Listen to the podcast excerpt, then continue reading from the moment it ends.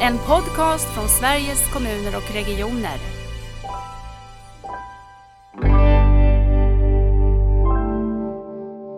Och det tycker jag är jättekul och jätteviktigt. Eh, att vi har enats kring det. Liksom att, nej, vi gör det här för patienterna. Inte för vården och inte för sjukdomen utan för patienterna just.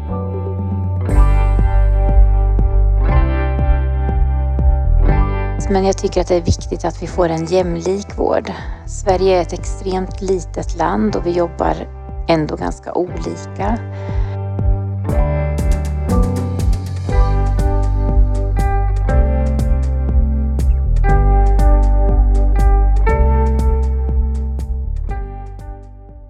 Idag ska vi få lyssna till ett spännande samarbete mellan patienter och profession i en nationell arbetsgrupp.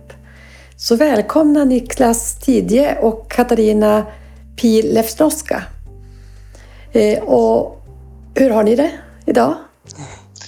Ja, det är bra. Det är jättefint väder ute så det är härligt. Ja, tack. Det, solen skiner i Linköping också. Du är, var är du Niklas? Eh, jag är i Sävedalen strax utanför Göteborg. Okej. Okay.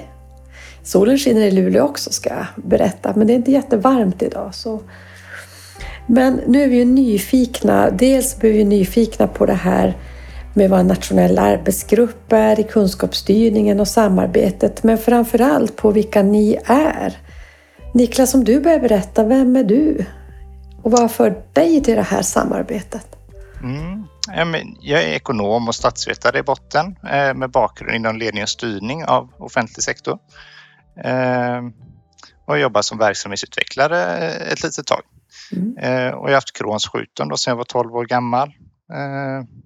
Och jag har inte varit intresserad egentligen av hälso och sjukvårdsfrågor egentligen förrän för ganska nyligen, ett par år sedan då, som började få lite problem och då mm. väcktes mitt intresse för hälso och sjukvårdsfrågor egentligen. Då. Och då kände jag att det här känns jättemeningsfullt för mig att få jobba och förändra vården. Eh, så ja. Och sen så kom det här arbetet upp och så sökte jag eller sa till förbundet att jag vill vara med i det här arbetet jättemycket. Och, och då valde de mig efter lite om och men och så ja, sitter jag här idag. Och när du säger förbundet, vilket förbund menar du då? Mm, tarmförbundet är det. Just det.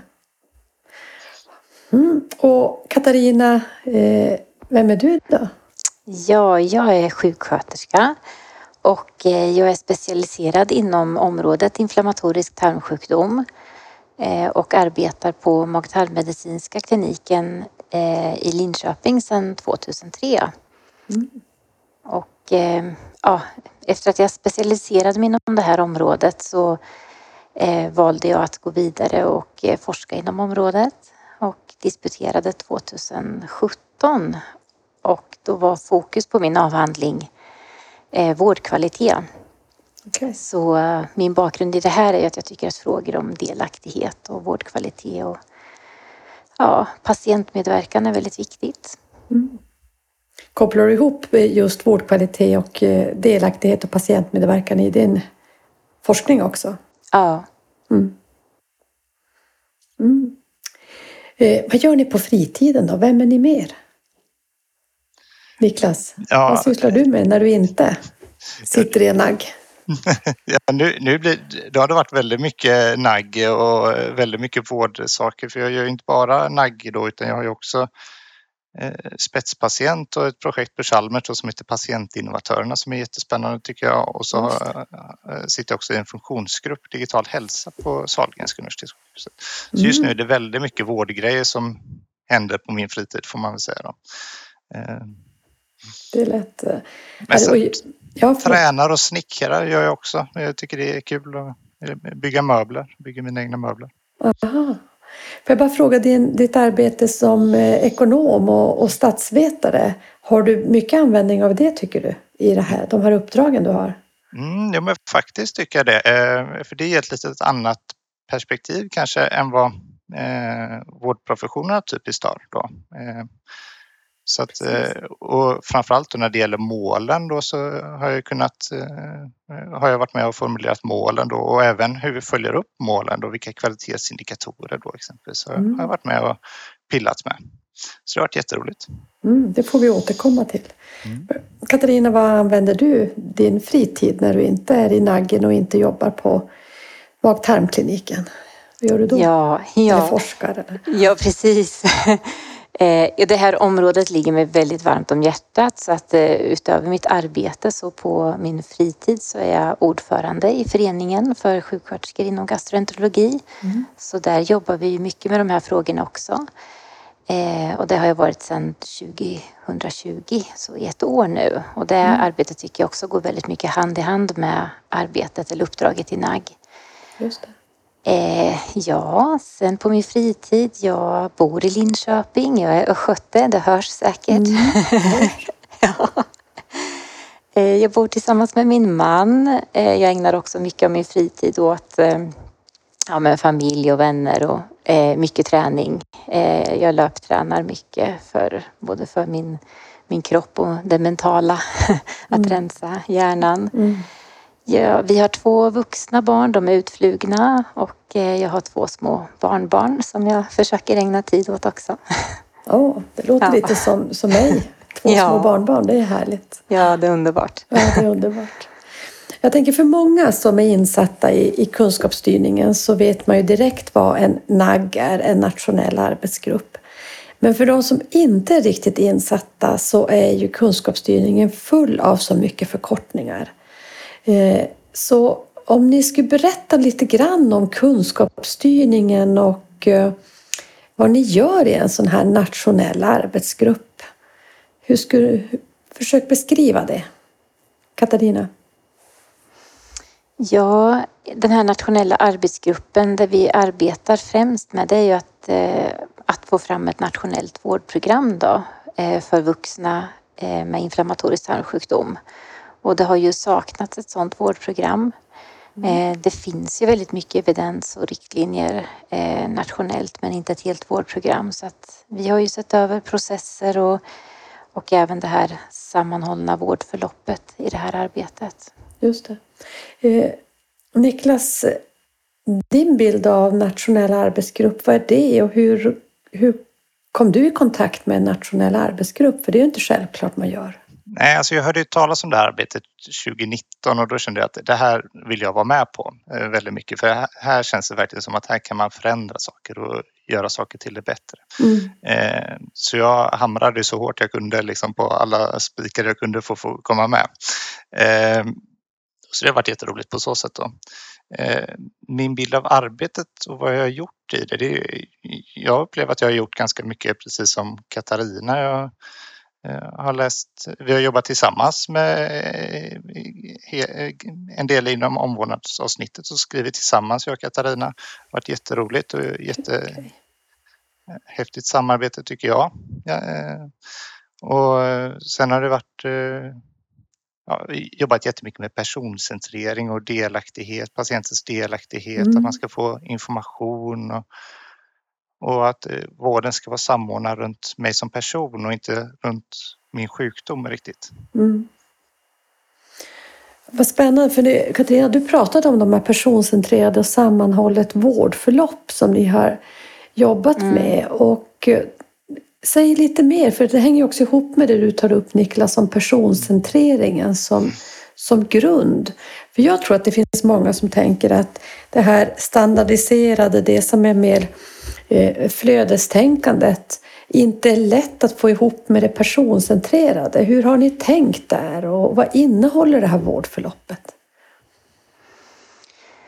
Eh, alltså vårdförloppet innehåller ju allt från alltså, symptom till behandling.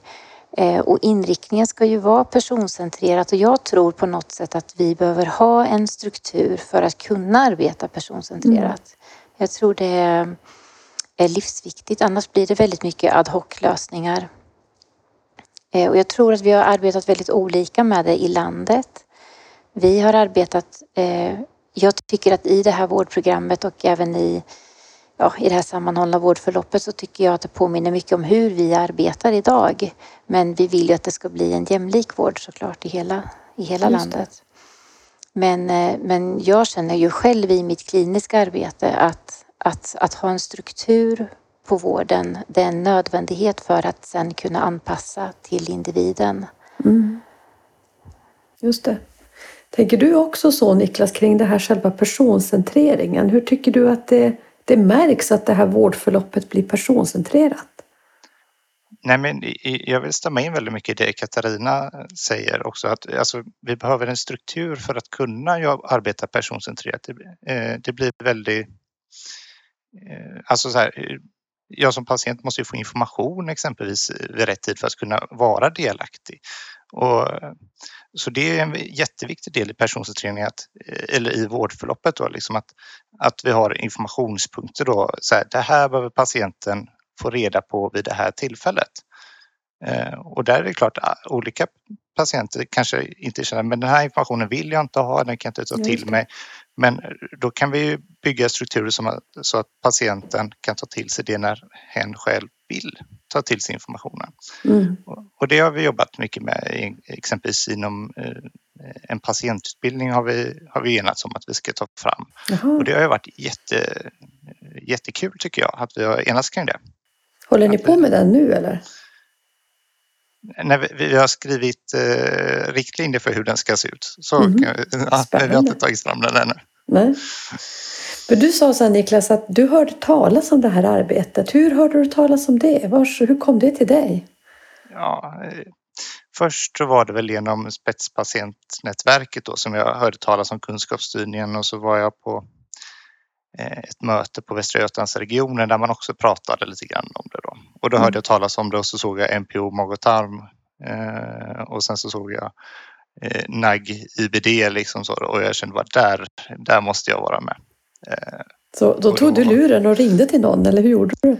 Nej, jag, först så skrev jag till Maria då som var processledare och sa att jag vill vara med. Och, och då, hon sa väl liksom lite avvikande då liksom att nej men eh, vi får se liksom typ så. Mm. Sen var det en patient som hoppade av i eh, Karl hoppade av och då fick jag reda på det genom förbundet att Karl hade hoppat av. Och då ställde jag mig upp och skrek nästan, höll på att säga att jag vill ta den platsen. och, det, och det fick jag, så det var jätteroligt. Är, är det så i den här, är det fler patienter som finns i eran, i eran NAG? Mm. Mm. Du, du nickar. Ja, det, ja, det, finns, ja det, det, finns en eh, annan också. Jag Ragna är det. Ja, just det.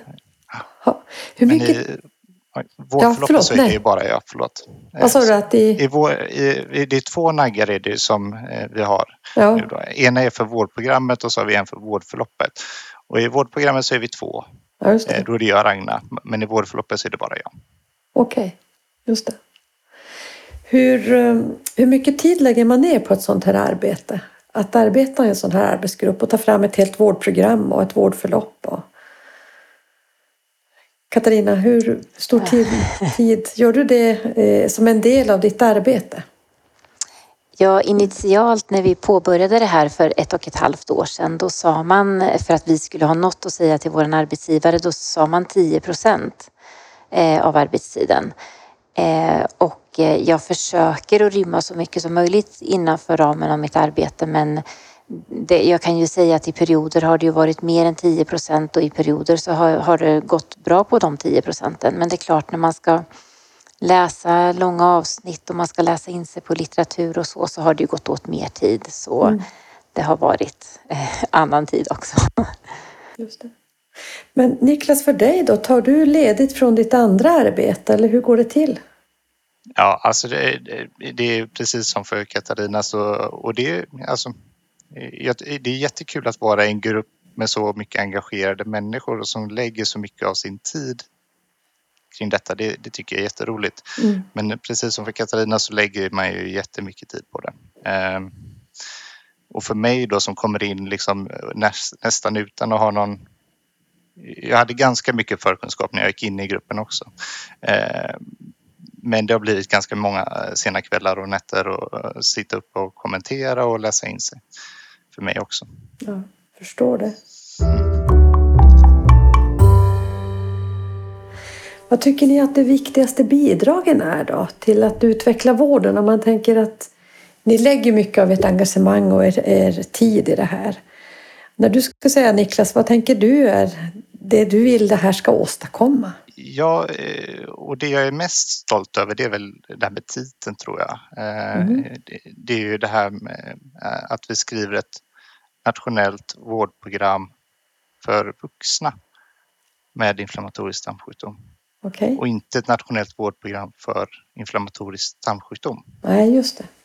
Eh, och, det, och det tycker jag är jättekul och jätteviktigt. Eh, att vi har enats kring det. Liksom att, nej, vi gör det här för patienterna. Inte för vården och inte för sjukdomen utan för patienterna just. Och det, eh, det, det, det, är jättekul att ha, ha varit mm. en del av det. Mm. Det förstår jag. Mm. För, för ord har ju verkligen betydelse. Eh, så det spelar ju väldigt stor roll. Det ändrar ju ett helt perspektiv, tänker jag, det du säger nu. Men man blir också nyfiken, finns det något liknande som är för barn då eller? Ehm, ja, det finns ett dokument eh, som är inriktat mot barn och unga, precis. Mm, ehm, det. Och det är därför vi har sagt att det här är för vuxna. Just det. Vad tänker du Katarina då på vad är det viktigaste du vill bidra med? Eller hur tänker du att det här ska bidra till att utveckla vården? Ja, jag tycker, jag, jag, kanske nämnde inledningsvis, men jag tycker att det är viktigt att vi får en jämlik vård. Sverige mm. är ett extremt litet land och vi jobbar ändå ganska olika. Mm. Um, så det, det tycker jag är viktigt. Och när jag tittar bara i våran region så Region Östergötland har tre sjukhus där vi, eh, där vi möter patienter med inflammatorisk tarmsjukdom och vi har olika resurser och arbetar olika och det, det tycker inte jag känns rättvist mot våra patienter. Så jag tycker att det är viktigt och sen någonting mer det är ju det här att primärvården är ju med i det här vårdförlopp också. Mm. Och det är också en viktig del för att man snabbt ska få diagnos. För det är också min, min erfarenhet när jag tänker tillbaka att, att många av de patienter man möter har fått slåss lite för sin diagnos. Eh, har fått onödigt lång väntan på en diagnos. Så jag tror att, eh, att få en snabb diagnos och ett, eh, ett stringent omhändertagande och en jämlik vård, det tycker jag är viktigt. Just det. För du är ju inne på både primärvårdens roll, jag tycker ni pratar ju båda så mycket om personcentreringen och, och människan och, och, det är ju verkligen komponenter som är viktiga för omställningen till nära vård.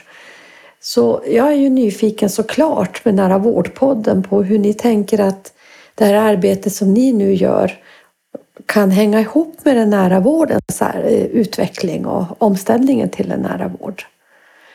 Eh, om du skulle fortsätta Katarina, vad tänker du? Eh, hur hänger det här ihop? Och hur hänger kunskapsstyrningen ihop med omställningen till nära vård? Det är två egentligen, en större fråga men också ert mm. nagarbete. Ja, men jag tänker att nära vård är det är mycket det patienten gör själv. Det är mycket egenvård och att stärka egenvården. Eh, monitorering, eh, att patienten mm. själv äger sin data och kan ja, lämna prov och lämna symptom, symptomregistrera. Mm. Eh, det gör ju att man kanske blir tryggare och självständigare och mer proaktiv i sin, i sin monitorering av sin sjukdom. Och att man då också får en snabbare behandling. Och, så jag tror att det nära är viktigt. Alltså det nära, det viktigaste för mig i det nära, det är den vården som patienten gör själv hemma. Eh. Finns det med i vårdförloppet? Har ni tankar kring monitorering och, och egenvård mm. i vårdförloppet också? Mm. Jajamän. Vi har eh, egen punkt, eh, egenvård och även eh, distansmonitorering och distansvård finns med. Spännande. Mm. Mm. Hittar ni evidens för det eller samlar ni evidens eller hur går det till med att hitta bästa tillgängliga kunskap på ganska nya områden ändå?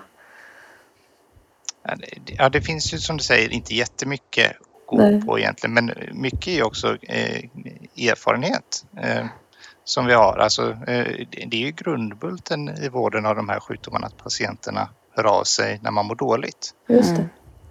Eh, och då får vi försöka hitta vägar för att stärka det och då finns det ju eh, en del forskning på sådana här olika typer av appar och telemedicinslösningar finns det en del forskning på. Mm. Men det finns ju också en del forskning på patientutbildning och vilken påverkan det har på patientens hälsa. Mm. Mm. Jag tänkte på det med patientutbildning för jag eh, du var inne på den eh, Niklas också och tänker kopplingen till nära vård och arbetet med den. Kommer, kan den ha någon betydelse här, den här patientutbildningen? vad ser du framför dig om du, du blickar där i kikaren och, och drömmer om den här patientutbildningen?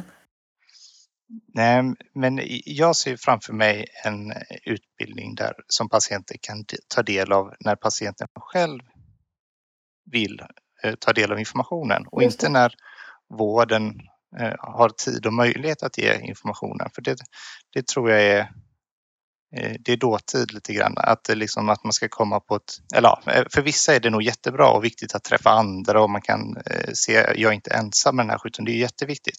Mm. Men just det här liksom att man också kan få information, eh, kanske digitalt, eh, när jag själv vill få informationen.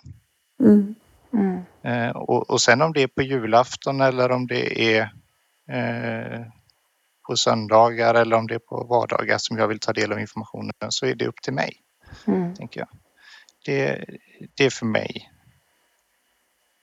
viktigt och roligt. Mm. Jo, men jag tror som Niklas säger att det här med att, att det blir individanpassat och att det är när det passar en själv och för att vi, vi är ju alla så olika men vi mm. måste ha ett brett utbud, vi måste ha en struktur för att om jag som patient känner att nej men jag vill inte vara delaktig i det här, jag vill bara bli tillsagd vad jag ska göra och när jag ska göra. Då kan jag välja den approachen men vill jag vara mer delaktig och jag vill ta del av patientutbildning så kan jag det också. Så det. Det, det är viktigt att vi tänker att vi tänker stort så, men att vi har en mm. struktur och en strukturerad utbildning som också är evidensbaserad. För att när man får en sjukdom så greppar man ju lite efter halmstrå och läser allt som finns att läsa som, mm. som kanske inte alltid är det rätta. Mm. Jag tänker precis också att vården har ju en jättestor roll i, i ett helt nytt landskap när mm. kommunikation flödar så. Hur ska man, vad kan vården ta för roll för att faktiskt hjälpa till att granska och, och säkra den kunskap som, som man på något sätt ska använda sig av. Och då måste ju en patientutbildning vara ett sådant sätt. Mm. Jag har uttryckt det någon gång så här, vi behöver ett vaccin mot idéer. Ja. Jag, inom hälso och sjukvården. Mm. Mm. Nu har vi insett att vi behöver vaccin mot virus och spe, speciellt covid. Så, men jag tror att, och kanske särskilt inom inflammatorisk tarmsjukdom där det finns jättemycket Eh, eh,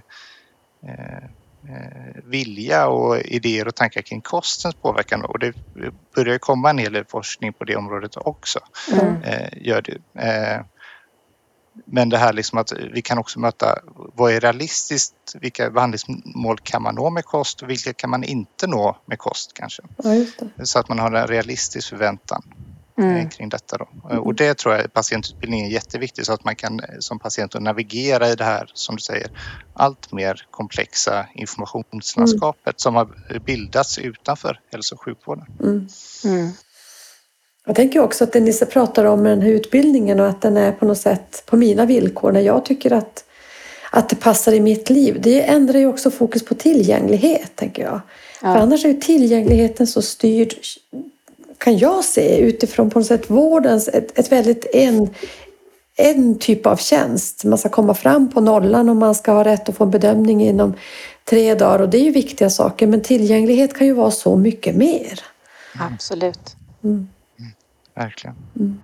Men sen när vi pratade om monitorering, jag tycker också att där är det ju, det är ju naturligtvis en vinst för patienten att kunna symptomregistrera och ta del av sin data och vi ska vara transparenta.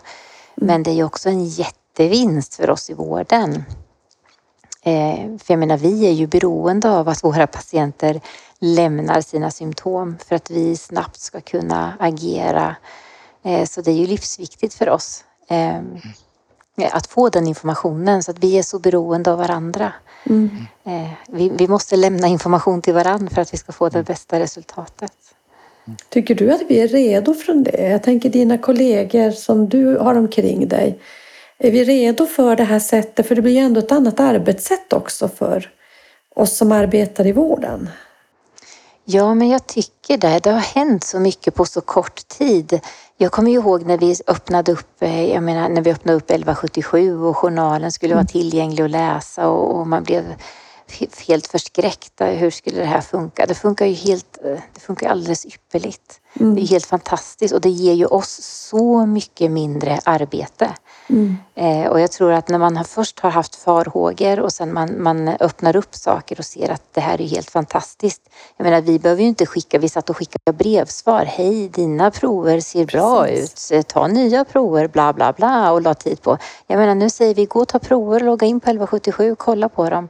Ja. ser vi att något är konstigt så kommer vi höra av oss naturligtvis. Men alltså, man tar ett eget ansvar, man, eh, man håller sig informerad. Eh, och vi får, vi får faktiskt mindre arbete och kan lägga den tiden istället på att ha akuta besök, ta hand om eh, ja, det som är liksom akut istället för att sitta och skriva brev. Eh, det är helt fantastiskt. Så jag tror att, eh, att det sprider sig mer och mer när man ser att alla de här sakerna genererar positivt för både våra patienter och för oss som jobbar i vården. Och det blir ju så mycket mer av det personcentrerade perspektivet. För någonstans lurar vi oss själva som finns i hälso och sjukvård att, att hälsan ägs av någon av oss på något sätt. Ja, Den är, ja. är ju faktiskt människans. Vet, det är alltid absurt det där. Man får inte veta sina egna eh, svar som handlar om min egen kropp. Nej. Så. Mm. Nej, det är absurt. Ja, det har verkligen hänt mycket, ja. det som du säger. Men vad är de största utmaningarna tycker ni då? Du, eh, Niklas, när du har suttit i den här gruppen, vad tänker du är de stora utmaningarna? Eller vad har ni brottats med? Eh, för mig personligen så har det nog varit, eh, har jag känt att det har varit svårt eh, att komma in i ett sammanhang där, eh, komma in i ett sammanhang där det finns så mycket kompetens. Mm. Eh, för då, eh, Katarina och hela gänget är ju så vansinnigt eh, duktiga och pålästa. Så det, det känner jag är liksom så här, vad, vad, kan jag bidra med i den här gruppen? Och, då, och jag har ju någonstans landat i att jag måste ju också förbereda mig och slita hårt för att jag ska kunna ta plats i en sån grupp och det har jag ju verkligen och jag är jätteglad över att Katarina och alla andra hade lite överseende med mig i början så, och att jag fick liksom värma upp lite grann. Det kände jag. Det, och, och nu känner jag att jag är en väldigt självklar del i rummet. Eh, så att, eh, men det, men det, har, ja, det, har varit svårt för mig då. Finns det någonting, för det där tycker jag att man hör lite grann, finns det något du tycker att man från de här naggarna eller från regioner och kommuner som vill jobba mycket mer med involvering av patienter och närstående i sitt arbete. Finns det något man kan hjälpa till med för att det inte ska kännas så där som du beskriver, att man känner att det är ett stort steg på något sätt?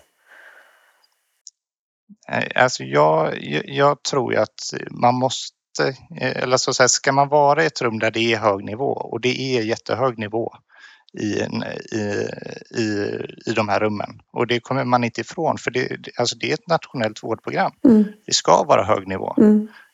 Det ska vara höga ambitioner och det gäller alla perspektiv. Omvårdnadsperspektivet, det gäller det medicinska mm. perspektivet och det gäller patientperspektivet också. Mm.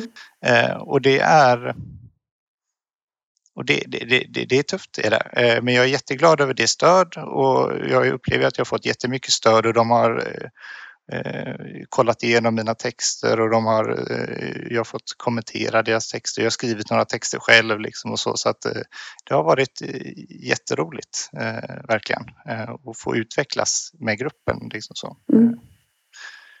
Men, men det är ett stort steg och det är svårt.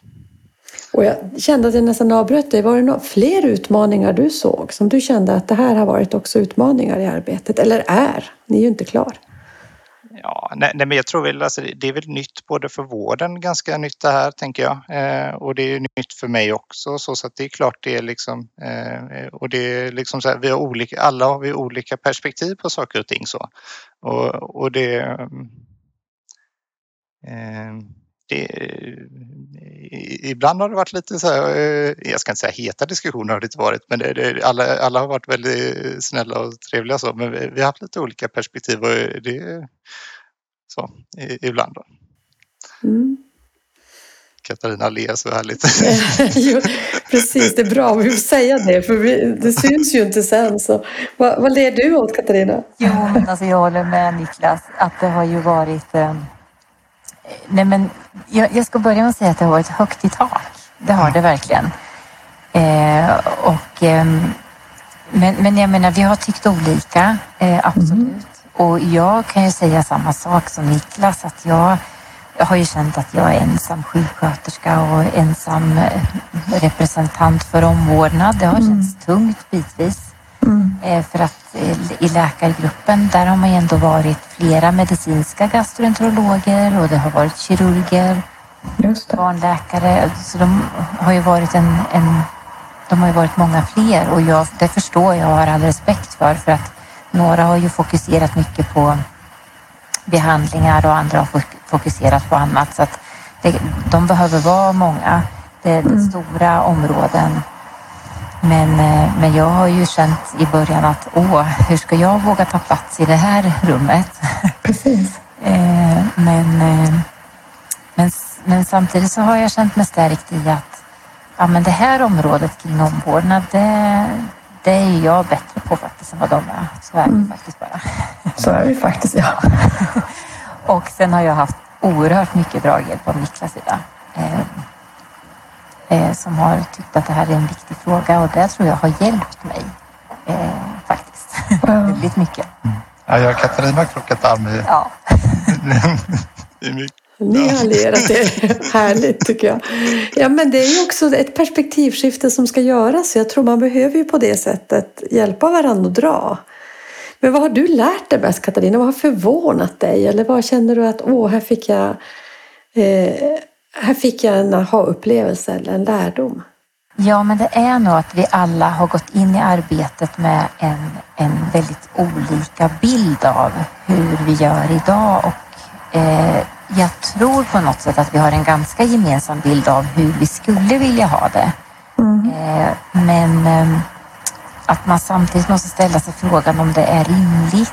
Kommer det fungera i verkligheten? Vi kan ju inte göra ett vårdprogram där vi inser att det här kommer inte några nå upp till för då blir det bara, det blir bara en skrivbordsprodukt och det blir, det blir nedslående på något sätt. Just vi måste ställa rimliga mål och samtidigt så får vi inte ställa för lågt ställda mål. Så det är ju en, en fin balans. Men men jag inser att jag kommer från väldigt mycket olika bakgrund och att vi, vi, vi, är, väldigt, vi är väldigt olika där vi står idag. Mm. Mm. Absolut. Så det, det har ju varit en utmaning.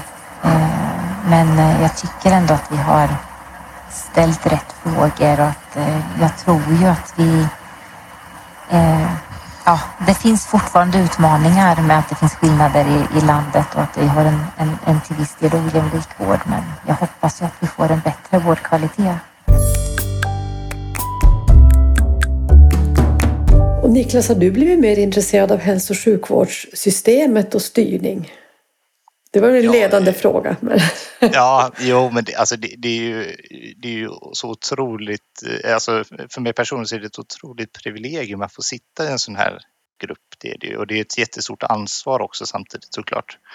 Eh, eh, men det, men det har ju varit jätteroligt verkligen att få ta del av den andra sidan, eller jag ska inte säga den andra sidan, men alltså vård professionens eh, bild av situationen och att jag kan tillföra i den bilden. Mm. Liksom så det har, varit jättespännande. Och eh, ledning och styrning av hälso och sjukvården har jag varit intresserad av ganska länge nu och det är där jag har min utbildning också egentligen då, som mm. ekonom och statsvetare. Mm. Men det... Ja. Och det har stärkts gissar jag. Ja, jo men verkligen. Det, nu har jag, jag utvecklats otroligt snabbt känner jag i, i det här sammanhanget då, som vi har varit i. Mm. Så det har varit en, ja, verkligen jätteroligt. Eh, jag tänker mycket att när man tänker vårdförlopp och, och kronisk sjukdom så, så blir det ju något annat än ett, bara ett flöde från A till Ö och sen var det slut. Det är ju någonstans ett cirkulärt flöde om man kan ha det så. En cirkulärt eh, förlopp och där känner jag att den nära vården har ju, spelar ju stor roll i ett sånt. Det är både som ni var inne på tidig upptäckt, Jag tänker allt det som handlar om samarbetet mellan primärvård och eh, specialistvård, nya tjänster som växer fram, kanske digitala, och också hela rehabiliteringsbiten, att eh, det proaktiva arbetet. Eh, ser ni det på det sättet eller hur resonerar ni kring olika vårdnivåer i ett sånt här vårdförlopp? Om man nu tänker på att det är en patient som finns där, en människa som lever med sin sjukdom dygnet runt. Nej, men eh, vårt vårdförlopp är ju avgränsat så egentligen till att det handlar om första året bara. Eller Okej. från, eh, från misstanke eller välgrundad misstanke om sjukdom till första året. Eh, och då är det väl då handlar det väldigt mycket om att starta upp alla saker liksom så här som vi vill få igång då. Mm. Eh, och då är det det här liksom med egenvård och egen monitorering. Så då, då, då är det en viktig, eh, viktig sak att starta upp och gärna så tidigt som möjligt Mm. men ändå så att patienten hänger med. Då. Eh, så att eh, då har vi med eh, egenvård, egen monitorering och patientutbildningen är ju en jätteviktig del i det för att jag tror jag har sagt det någon gång liksom att eh, all vård är livsfarlig om den utförs av personer som inte är utbildad. Mm. Och det gäller ju naturligtvis både vårdpersonal men det gäller ju också mig som patient. Då. Om jag tror att jag har förmågor som jag inte har, då Mm. är det jättefarligt och kan ju leda till eh, komplikationer för resten av livet Mm. för mig i, i det, i, gällande de här sjukdomarna. Då. Mm. Så det är jätteviktigt att vi har både utbildad personal men också utbildade patienter. Mm. Och där, är, och där måste man ju vikta, liksom- eller så här, rikta insatserna så att vårdpersonalen kanske riktar sitt fokus åt de som inte har så mycket egen förmåga medan man låter de patienterna som ja, men, eh, du har mycket egen förmåga Niklas, du du kan ta ett eget ansvar. Eh, Och, och att man låter Mm. mig göra det då. Liksom så, så kan man ju rikta resurserna till de som Mm. inte har det. Mm. Mm. Ja, men jag håller helt med dig Niklas. Jag tror det är en jätteviktig del. Eh, att vi verkligen anpassar och att vi har väldigt, en, en, väldigt, en, väldigt, en patientgrupp som är väldigt Ja, en, del, en del vill klara sig helt själva, en del behöver mycket stöd och jag, jag tror just det här med att vi har en struktur gör att vi, att vi är duktigare på att anpassa och göra avsteg och att avstegen alltid har en anledning i det personcentrerade. Mm. Jag tänker också när jag hör det beskriva, det är det första eh, året och samtidigt tänker jag också att man kommer att leva kanske livslångt, i alla fall långvarigt med sin sjukdom. Så tycker jag när du berättar Niklas, tycker jag att det känns som att man, det gäller att bygga rätt byggstenar under det första året. Att, eh, att dels förstå precis vem man har framför sig och vara intresserad av den personen och dess förmågor. Men också att, att ge redskap då till de som kan klara det själv, att göra det på ett säkert sätt. Så det blir ett väldigt viktigt år. Mm, ja men verkligen. Eh, och Ja. det var, eh, någon klok människa, jag kommer inte ihåg vem det var som sa det, men eh, alltså gör man fel från början då får man ta igen det under flera år framöver. Mm. Så det är ju Mm. otroligt viktigt att vi kommer ut rätt i startblocket om man får uttrycka sig så. Mm. Mm.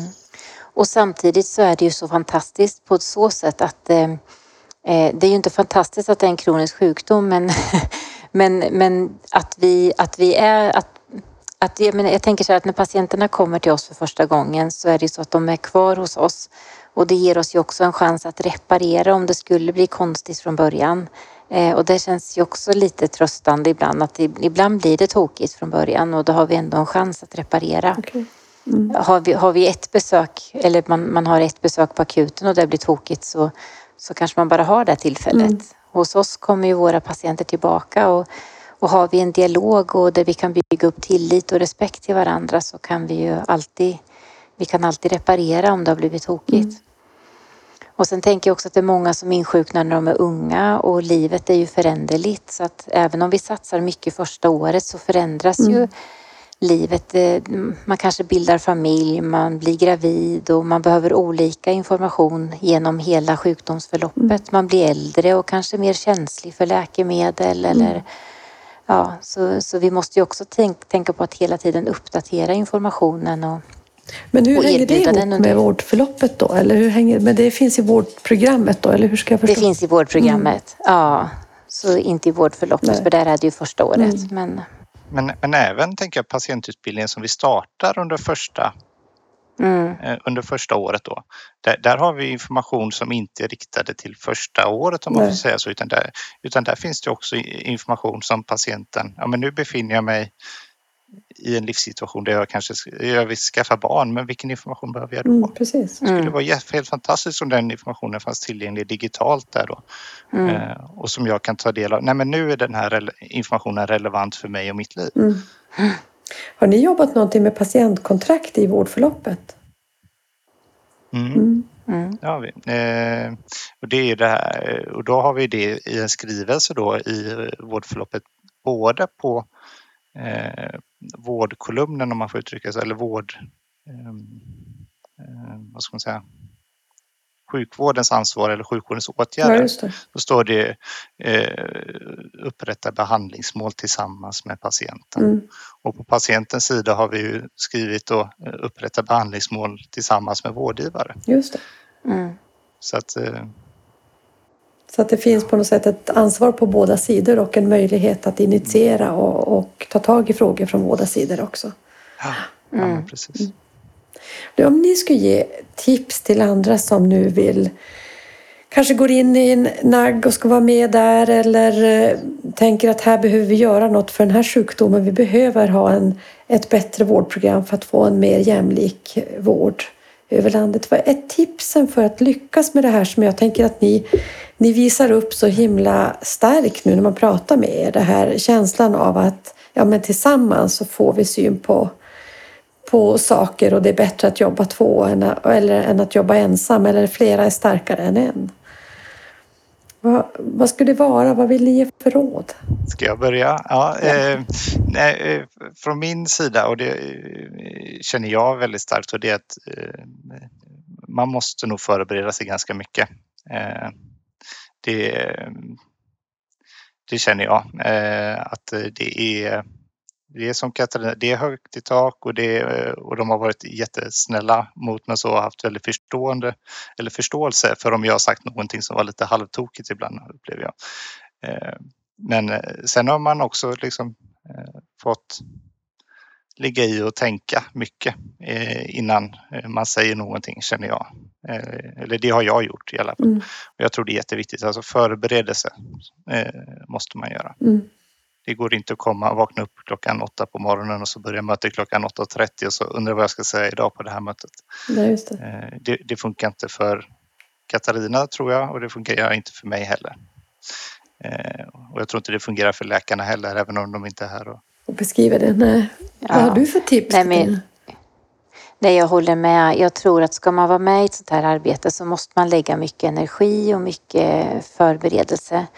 Eh, annars så Annars blir det svårt att lyfta de frågor som är viktiga för en själv. Så, så tycker man att, att de här frågorna är viktiga och man brinner för det. Om det ska få ta plats så måste man lite ta platsen och man måste vara påläst. Eh, det kommer inte in per automatik annars. Mm. Eh, Så det tror jag är viktigt. Jag, jag tror att det, det är dumt att förespegla att, att det inte kräver mycket arbete och mycket föres, förberedelser. Det måste man lite förbereda sig på.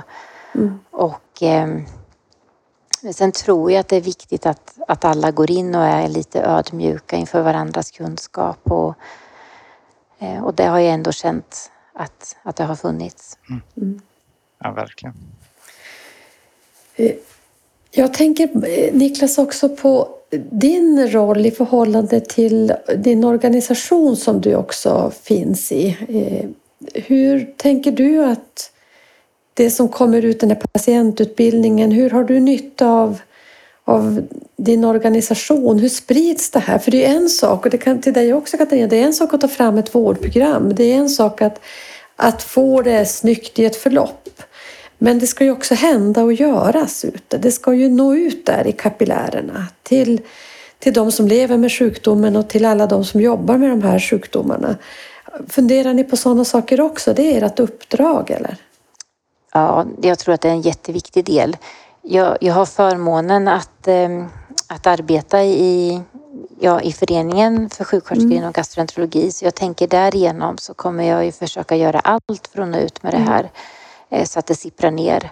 Eh, och i min egen verksamhet så, så känner jag att jag, jag, har, jag har förmånen eh, att få arbeta i en verksamhet som är väldigt lyhörd för förändringar och för, eh, för det här. Så, att, så jag känner att det är klart att jag ska arbeta hårt för det i min organisation också, eller i min verksamhet där jag arbetar kliniskt. Men eh, för mig har jag ju haft, eh, än så länge i alla fall, eh, väldigt mycket stöd från patientföreningen upplever jag. Eh, vi, vi har ju olika medlemsundersökningar och, och även eh, eh en lite mindre studie kan man väl kalla det, eh, som, vi, som vi har gjort.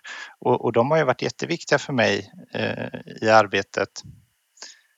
För det, för det är ett nationellt vårdprogram, inte för Niklas, utan det är ett Mm. nationellt vårdprogram för alla Sveriges vuxna. vuxna. Och, och då måste jag ju, eller då kan jag inte bara ha mitt egna perspektiv och prata utifrån vad jag tycker själv skulle vara viktigt för mig personligen. Mm. Eh, och då är det ju jätteviktigt det, eh, de arbetena som de har gjort där så att jag kan säga men titta vi har, vi har ändå någonting substantiellt som vi i förbundet tycker är viktigt. Mm. Eh, och det har ju varit eh, väldigt mycket det här eh, att helhetsperspektiv och så. Och det har ju varit jätteroligt och härligt att vi, att vi har enats kring det i, i arbetsgruppen, att vi ska ha helhet hela vägen. Jag förstår det. Ja, det vore svårare om det var så att det egentligen inte gick i takt, men det är ju med er hjälp som det gör det. Att det på något sätt landar också i det som är viktigt för, för era två eh, perspektiv och, och också för de andra perspektiven som finns med. Jag vill ju veta vad nära, vad nära står för för er eftersom det är Nära vårdpodden, så det vill jag, det vill jag höra och, och sluta med. Niklas, vad är nära för dig? Eh, för mig är nog nära relation ganska mycket tror jag. Eh, jag tror eh, att känna en annan människa eller bedriva personcentrerad vård, då måste man inte bara veta vad den personen har för sjukdom utan också veta vem den personen är. Mm. Eh, och det, det, så det är jätteviktigt för mig liksom där att eh, inte bara sjukdom utan också människa. Eh, det är jätteviktigt tror jag den här nära vården. Mm. Men jag tänker också på tillgänglighet och att finnas nära till hands. För det, man kan ju eh, ha personer som man står nära men de finns inte nära till hands och då kanske de inte är nära just för stunden även fast de är nära ändå. Ja, precis. Så att tillgänglighet och relation tänker jag Mm. på när jag tänker nära. Tack. Vad tänker du Katarina? Jag är egentligen väldigt lik Niklas men nära är för mig det patienten gör själv och det är egenvården och det är att stärka egenvården. Men det är också det som Niklas säger med och som jag fick fram mycket i, i, mitt, i min forskning, i min avhandling, tillit och respekt. Mm. Att det är helt nödvändigt för att få till det här partnerskapet. Eh, och om jag inte lär känna personen, alltså om det är ju viktigt i alla hänseenden men, men om vi har en, en ung flicka eller pojke som ska dansa bal och som absolut inte kommer ta kortisonet för den vill inte bli svullen och gå upp i vikt för att komma i kanske balklänningen.